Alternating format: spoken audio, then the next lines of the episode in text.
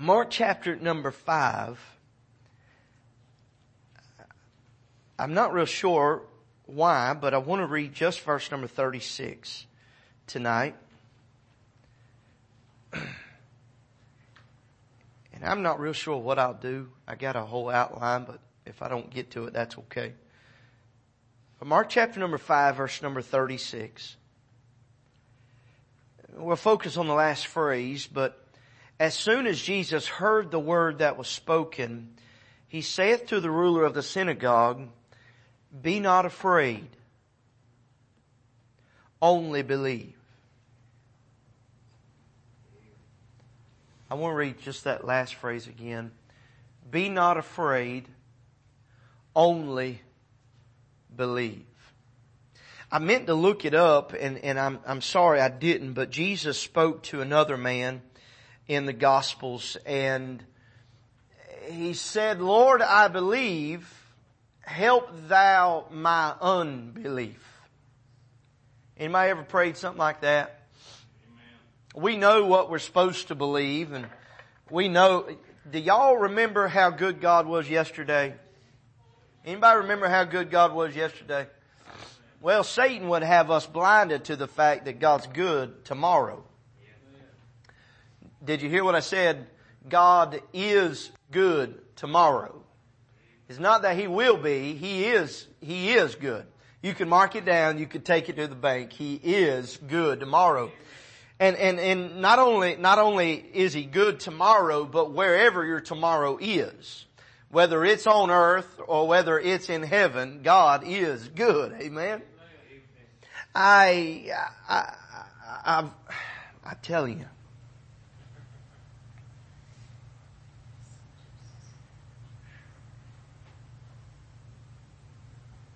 He says here to a man that just heard that his daughter had died. And Jesus' response to that, he, he told him some other things, but his response was, be not afraid, only believe.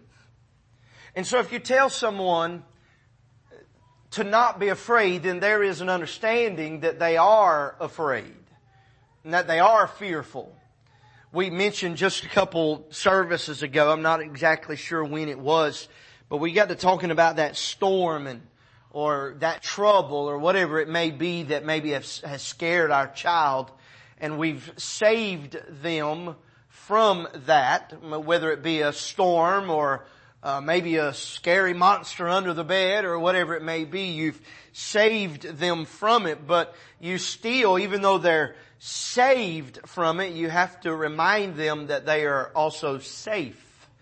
They're, they're in mama's arms or they're in daddy's arms. And so even though they're, they're protected, you have to remind them that they don't have to be afraid because I have you in my arms. And I almost feel as though Jesus on this, on this road here, he's dealing with multiple things. He's dealing with the maniac of Gadara he starts dealing with this um, uh, this ruler of the synagogue, and then in the middle of trying to help him, there's a woman that presses through the crowd and messes up the the ruler's plans. And right in the middle of all of that, he heals this woman, and then he gets news that this ruler's daughter had died, and his response was, "Don't be afraid, just believe." And so if I could tell you tonight don't be afraid. Just believe. Now the t- if I'm going to preach, and I still don't know what I'm going to do, I did before David started messing around. If I am going to preach, it's going to be titled Faith versus Fear or Faith over Fear. I don't know about you. I realize that this is a very sensitive subject to Sister Irene and Brother Deacon, and I don't, I don't mean anything, but I would suspect anybody of any age getting a call that your child has died would be detrimental. I can't even imagine.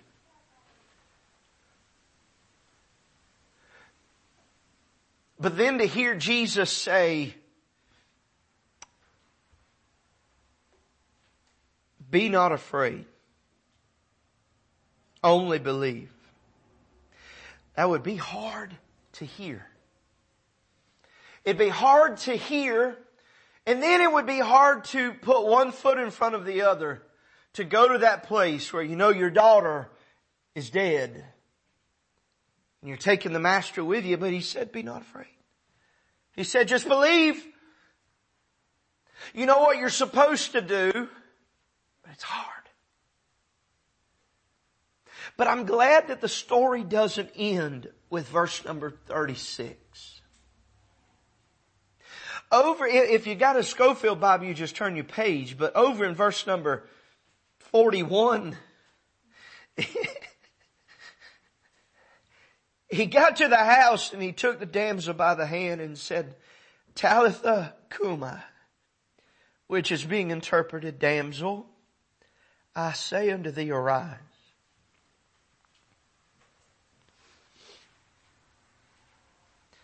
And straightway the damsel arose and walked. I have always, and I'm not going to say much more than this about this, but I've always wondered why there's a little girl that's 12 years old and there's a woman that had an issue of blood for 12 years. Brother Dwayne Moore and I have a theory. I think we're both wrong, but we still have a theory.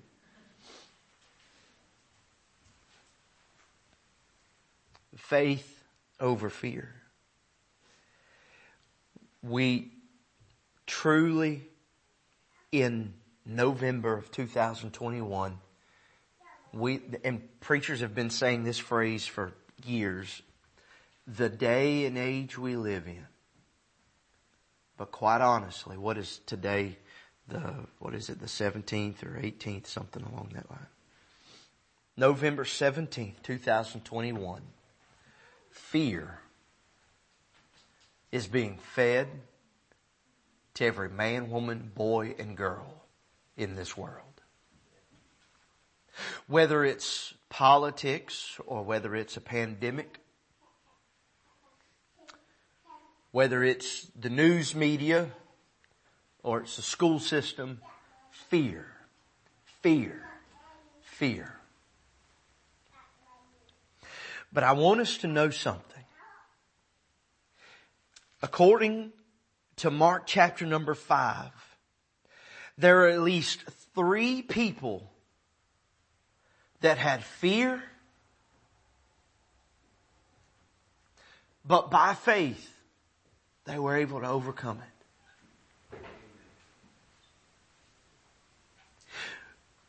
We, we fear a lot of things. We fear, let's just be honest, we fear this sickness. Many of us, if not all of us, have had this thing. We, we fear getting it again. We fear spreading it. We feel it continuing. We, we, we fear it continuing. We fear a lot of things. There's some in our church or some that are acquainted with our church that are having to make a decision whether or not to get a vaccine or lose their job. They're fearful. You've got husbands and wives that are considering start a family, but they're fearful because do they really want to raise a child in this hour? We could go on and on and on about things that we fear, but I need you to understand no matter what it is, we spoke just a couple months back about the sovereignty of God. Know that God is in control. And God knows what He's doing. If I can, I want to try to very quickly, very quickly preach these three things. Faith over fear. Number one, I want us to see this devil driven man of Gadara. I'm not going to read throughout verse number one through verse number 20, but that encapsulates everything that we'll talk about. But in verse number one down through verse number five, you see that he was controlled by the devil. Jesus came in verse number one, Uh, he came out of the ship and, and he didn't seek, this, this is what has always blown my mind. He didn't seek out this man with the devils or with the demons, but rather they sought him out. And I may mention this again, but in James chapter number 2 verse number 19, it says that the devils also believe and tremble. And so it made me wonder maybe if, if as soon as Jesus' feet touched that land that the devils knew that something was about to happen.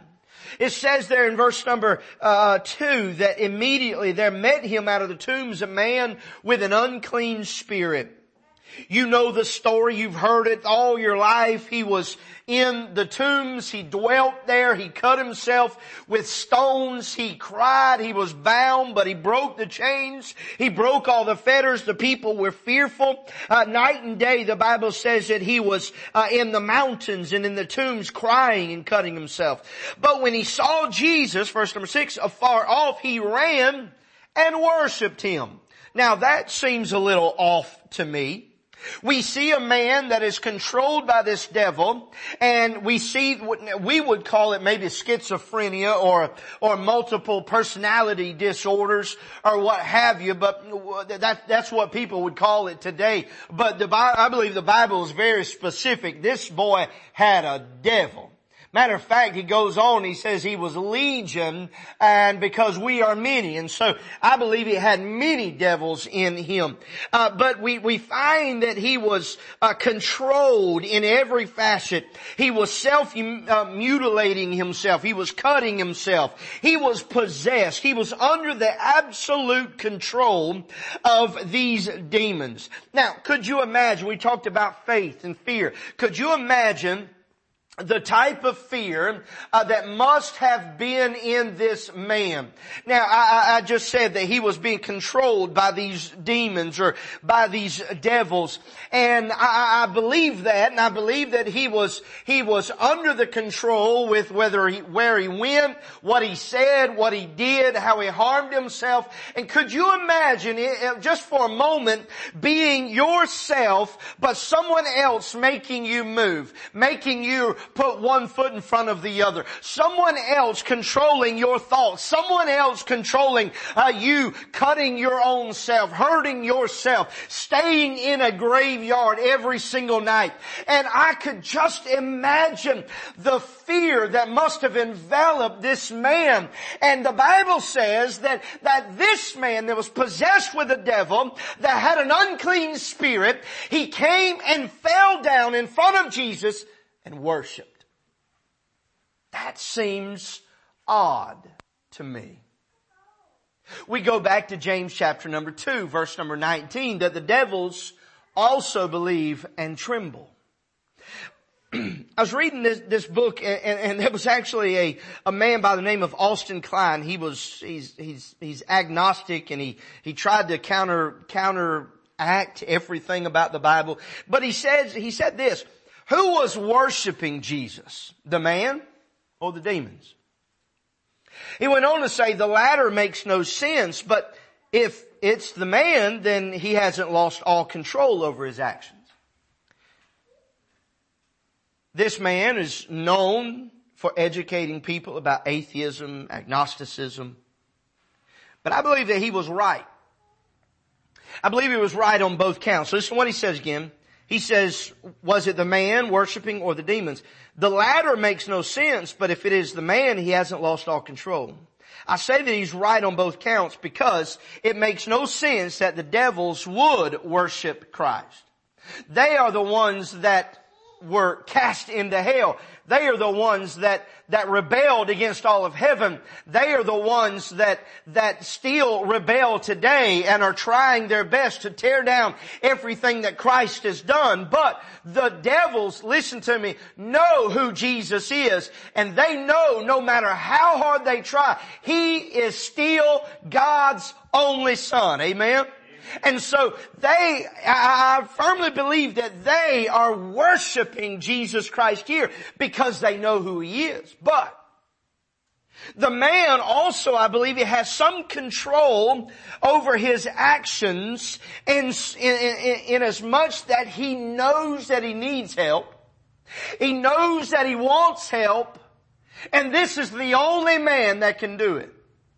Now I say this is the only man that can do it because you remember the scripture says that he had been bound the scripture says that this has been going on for some time. He had been dwelling in the tombs. You don't just camp overnight and get the, the terminology dwelling. This word dwell, it means to abide continually. And so he was living in the tombs. Every night he was crying and cutting himself the Bible says that he had been often bound with fetters and chains. The chains had been plucked asunder and the fetters broken in pieces. Neither could any man tame him. So all of a sudden, from out of nowhere, a boat comes up on the shore of Gadara and these devils that are oppressing this man fall down at his feet and begin to worship and this man sees a way out.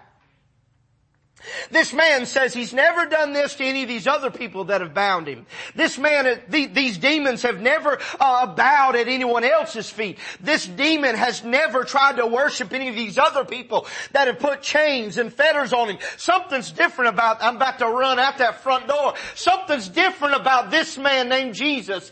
And I believe with every fiber of his being, he had to come out of himself in order to ask for help himself. This listen to this. He says he besought him much that he would not send them away out of the country. I believe this is that legion we find in verse number nine. For he says, for we are many. Now there were nigh to the mountains a great herd of swine. All the devils besought him, send us into the swine. And, uh, uh, verse number 13, forthwith Jesus gave them leave. The unclean spirits went out. The, uh, the pigs went out in a steep place. Verse number 14. And they that fed the swine, they, they saw it. They told the city. They told the country and they went out to see what was done. Verse number 15, when they come to Jesus and see him that was possessed with the devil and had the legion sitting clothed and in his right mind and they were afraid.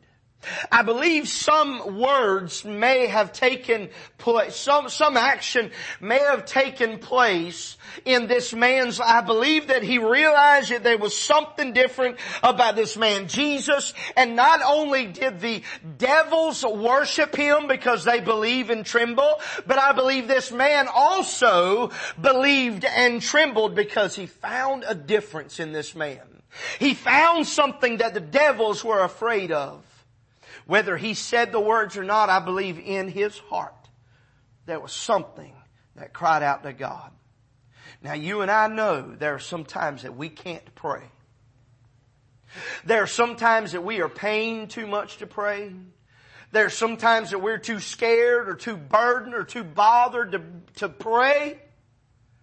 but I'm glad that God knows our heart. We find here this man, Mr. Cline, Mr. Cline said that he, he, he didn't, he didn't make no sense for those devils to worship him. Mr. Cline said that it, it, it, it would have to prove that there was something about this man. He hadn't lost all of his faculties. Well, I believe if he had ever truly experienced Christ, which apparently he hadn't, because he had been teaching all these other things. If he had had an experience with Christ, if he had ever experienced that love of God uh, coming into his heart, if he had ever experienced forgiveness, if he had ever experienced the grace and the mercy of God being applied to our hearts, he would understand that yes, there is something worthy about this man Jesus, whether it be a man or whether it be a devil to worship. We see that this man, he was confronted by Christ. We see that he was cleansed by Christ. If you look at verse 11 down through 14, you see that the, the, the devils, they were cast away. But then he was commissioned by Christ. Verse number 15 down through maybe verse number 20 or so.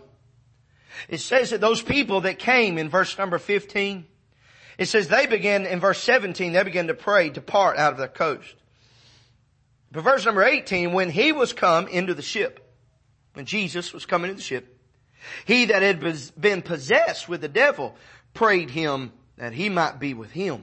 Howbeit Jesus suffered him not. He didn't allow him to do it, but said, go home to thy friends and tell them how great things the Lord hath done for thee and hath had compassion on thee.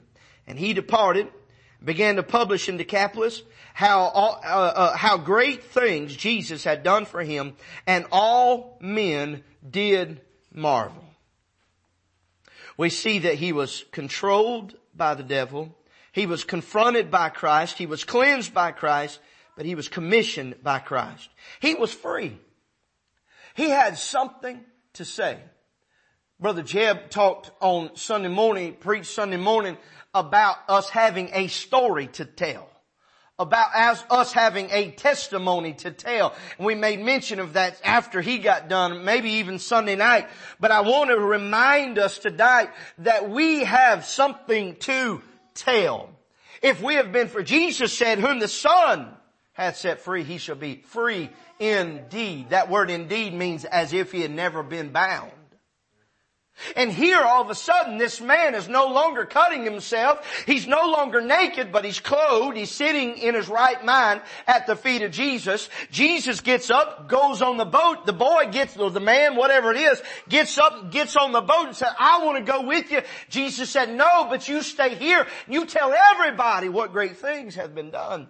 What did he do? He went and told them, listen to the last phrase, how great things Jesus had done for him. He told what happened to him. I've told you before, I got saved under the preaching of Brother Phil Kidd. Now you could take him or leave him now, don't matter, don't matter to me. But I've heard Brother Kidd's testimony over and over again, and I could probably tell you it myself. But that's not my testimony, Brother David. And I can tell you my testimony. And you have heard it. And you might be able to tell my testimony, but it's not yours. This man went and told everybody what God had done for him. You see, there's a difference in verse number 13, 14 or so. Remember those that fed the swine? They saw what had happened and they went and told everybody. But it wasn't, it wasn't him that had the devil. I go, I go back to the song all the time, the alabaster box. Whoever wrote that song, I, look, I'm telling you, whoever wrote that song, yeah. The writer said, you weren't there the night he found me. You don't know the cost of oil in my alabaster box. As many times I've told my story, there are still things that you don't know. And you don't need to know. That's some oil in my alab- that's some oil in my alabaster box that's just for me and God to know about.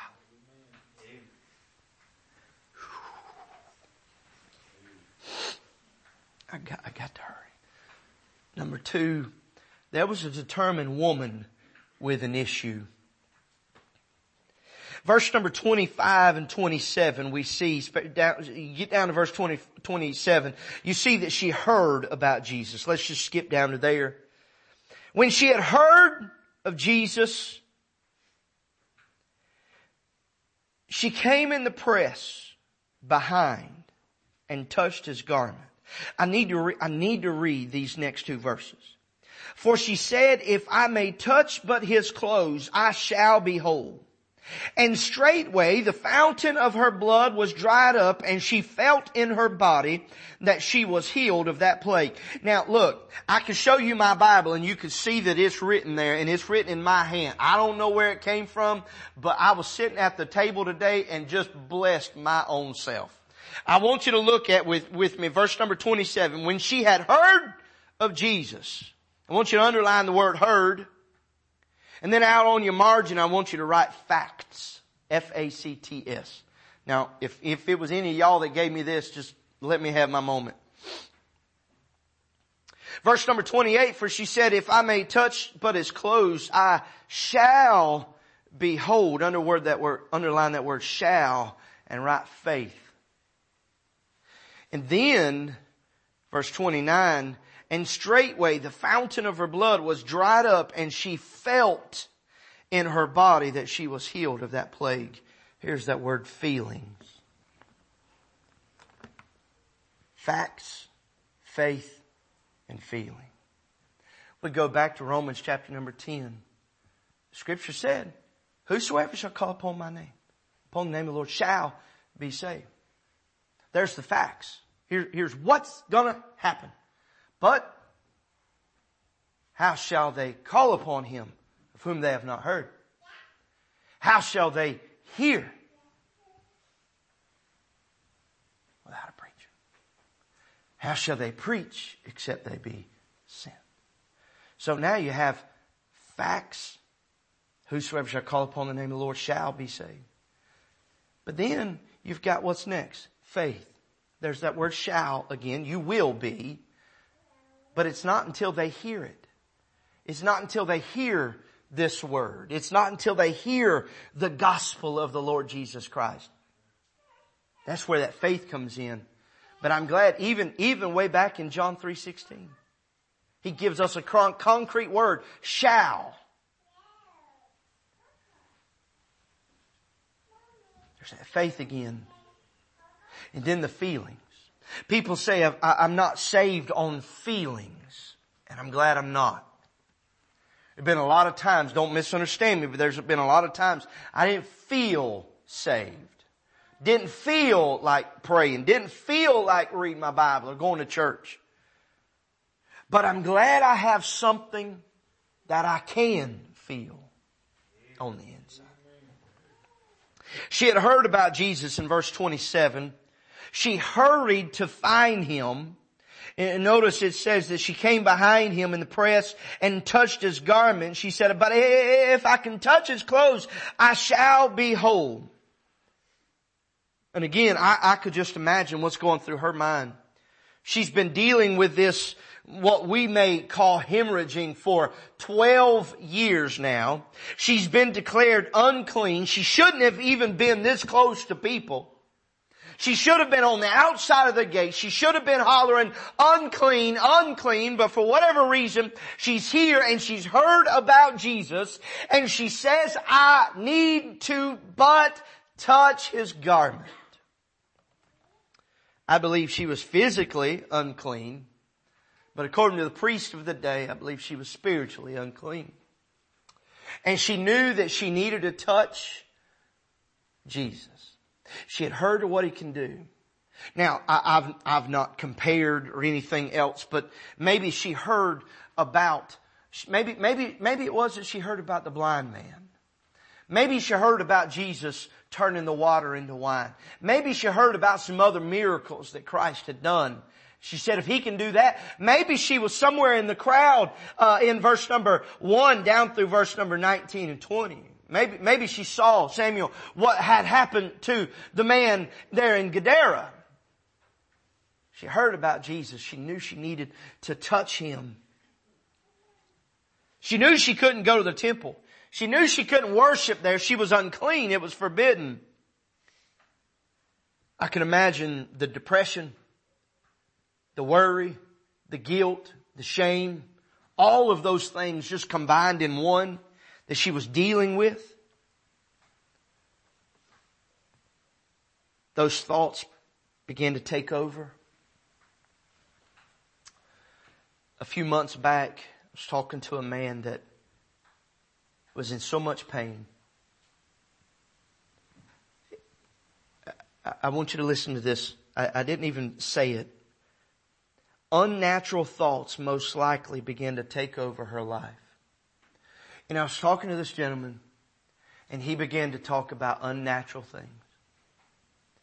He began to talk about ending his life. He began to talk about another way out.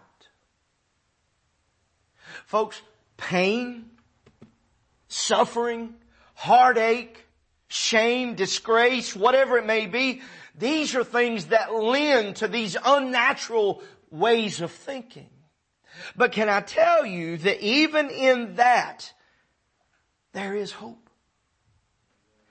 It says that she pressed through the crowd and she touched the hem of his garment. And, there, and this is probably not, not really essential to know.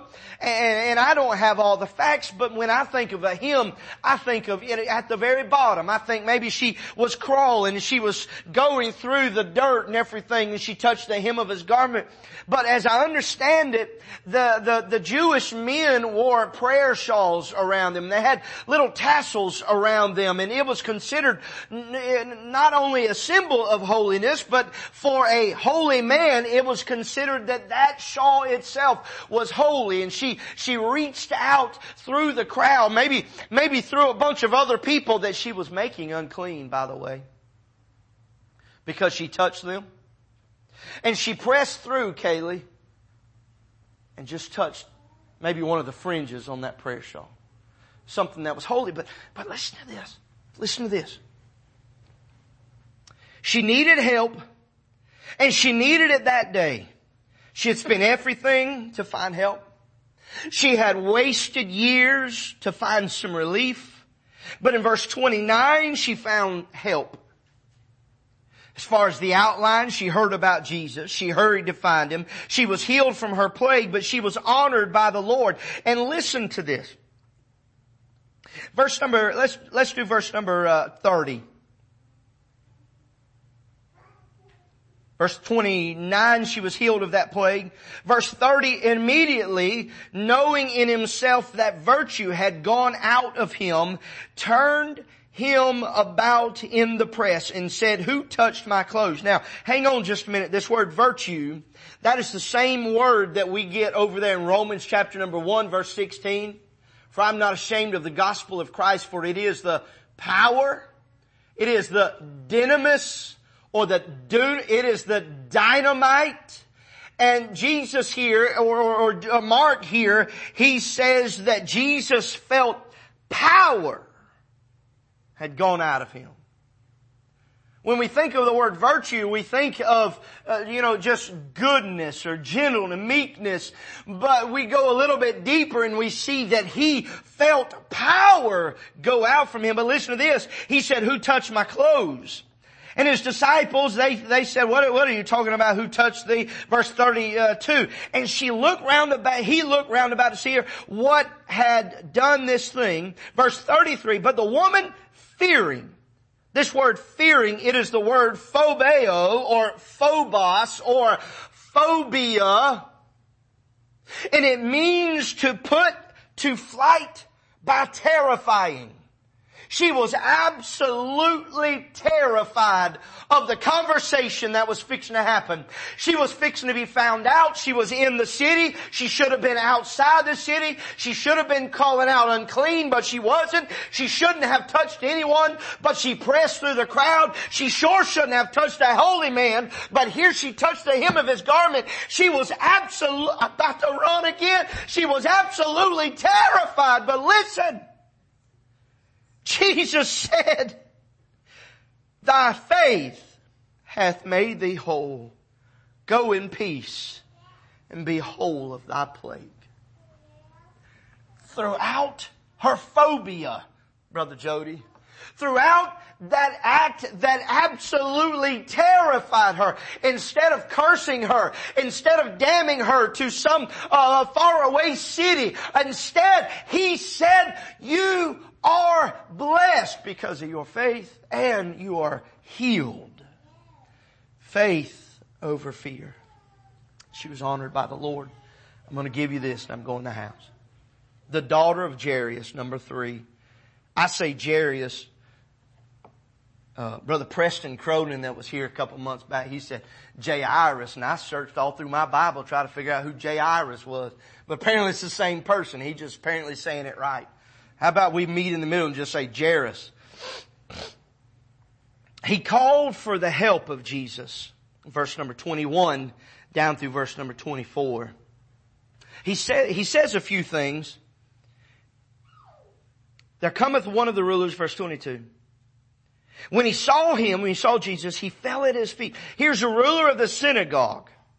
And he fell at Jesus' feet and besought him greatly saying, my little daughter lieth at the point of death. I pray thee, come and lay thy hands on her that she may be healed and she shall live.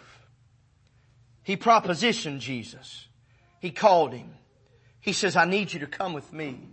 I need you to come to my house. I, I, he says, I pray thee, come and lay thy hands on her that she may be healed. Notice how dire this situation was. She lieth at the point of death. Over in the Gospel of Luke, Luke recorded this, the, the, the statement as she lay a dying. She was not just sick.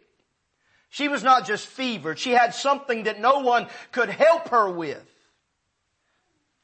Jesus comforted Jairus in verse 35. We see this woman with this issue of blood all in the middle of the, all this. But you come to verse 35. He just said, thy faith hath made thee whole. Verse 35, while he yet spake, there came, uh, came from the ruler's, ruler of the synagogue's house, certain, which said, thy daughter is dead. Why troublest thou the master any further? And as soon as Jesus heard the word that was spoken, he saith unto the ruler of the synagogue, be not afraid, only believe. Now, Brother D, nowhere, nowhere do I see that the words came out of that man's mouth from the house. Nowhere do I see that this ruler of the synagogue began to wring his hands, began to worry and began to cry out, oh no, what am I going to do? All of a sudden we see Jesus. As soon as he heard the words, he said to the ruler of the synagogue, be not afraid, only believe. Can I tell you something tonight? Man, fear will rob you of things that you never thought possible.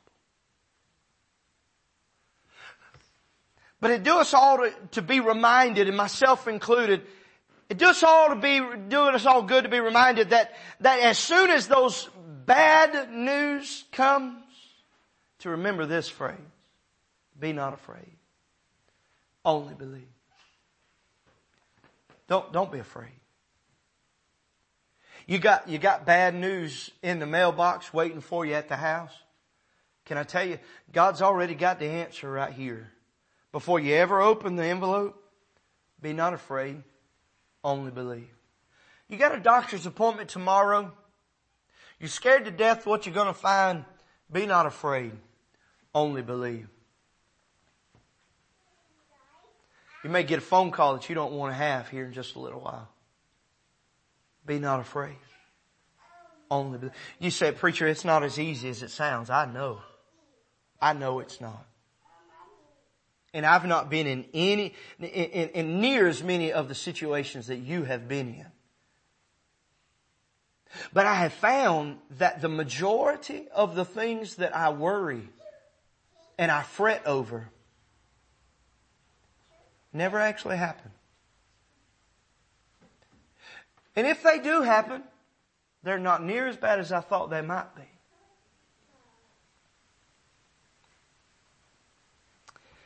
Jesus comforted Jairus. He says, be not afraid, only believe.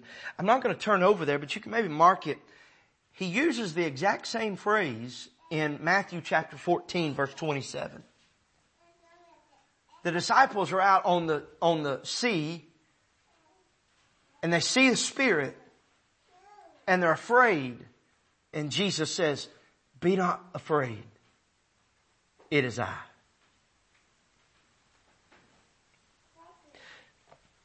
Jesus condemns the mourning, verse 37 down through verse number 40. He said, y'all stay here.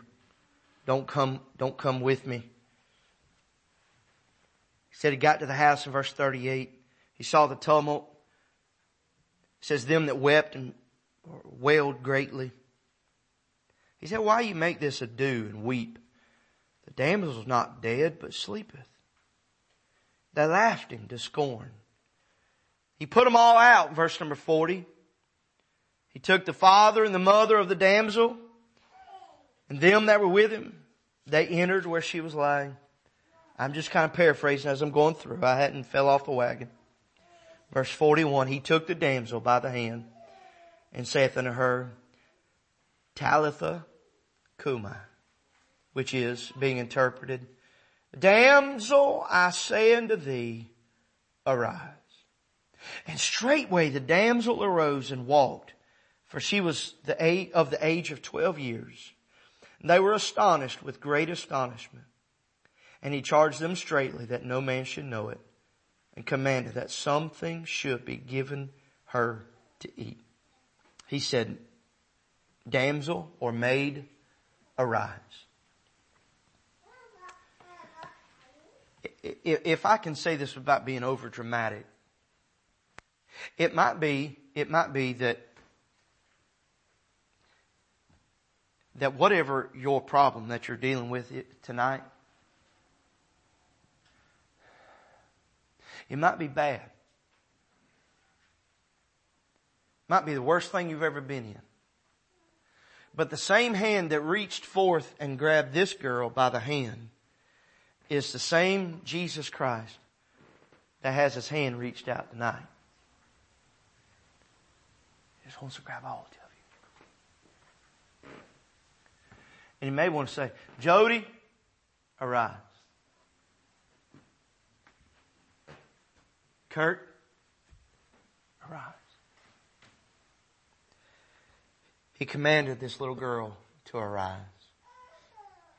I love that she, she got up, she started to walk, and then he said, go feed her. In our faith over fear, we have to trust the Lord. There's a song, you, of course you know, trust and obey. For there's no other way to be happy in Jesus than to trust and obey. You can try your best to trust everything. That's what that woman with the issue of blood did. She, she wasted everything. She, she tried to find doctor after doctor, dollar bill after dollar bill. She wasted it all and there was absolutely nothing left. And she went to Jesus and was healed. It might take everything you've got trying to do it yourself. And God just wants to take you by the hand and lift. He might have some words to say to you tonight. You might be like that maniac. He may just want to say, just be gone. We were thinking some time ago about maybe we might have mentioned it some sometime this weekend about Hezekiah getting that letter from Sennacherib. Sennacherib sent, sent him a message and he said, Hey, I'm, I'm gonna, I'm gonna tear everything up. I'm gonna kill everybody. I'm gonna run y'all over. Hezekiah took that letter and put it before the Lord, gave it to the Lord, and God took care of his problem. And I realize this may seem silly to some, but you may just have to do something like this. You say, oh, it's just symbolic. You can call it what you want. I don't, I, I really don't care. You might just have to take a little piece of paper and write fear on it. Or whatever your fear is. Lay it down before God. Your face on the ground and give it to God and let God take it from there. Every time, if we'll allow it, God wants to do it. So know that I said if we will allow it, faith will overcome fear every time.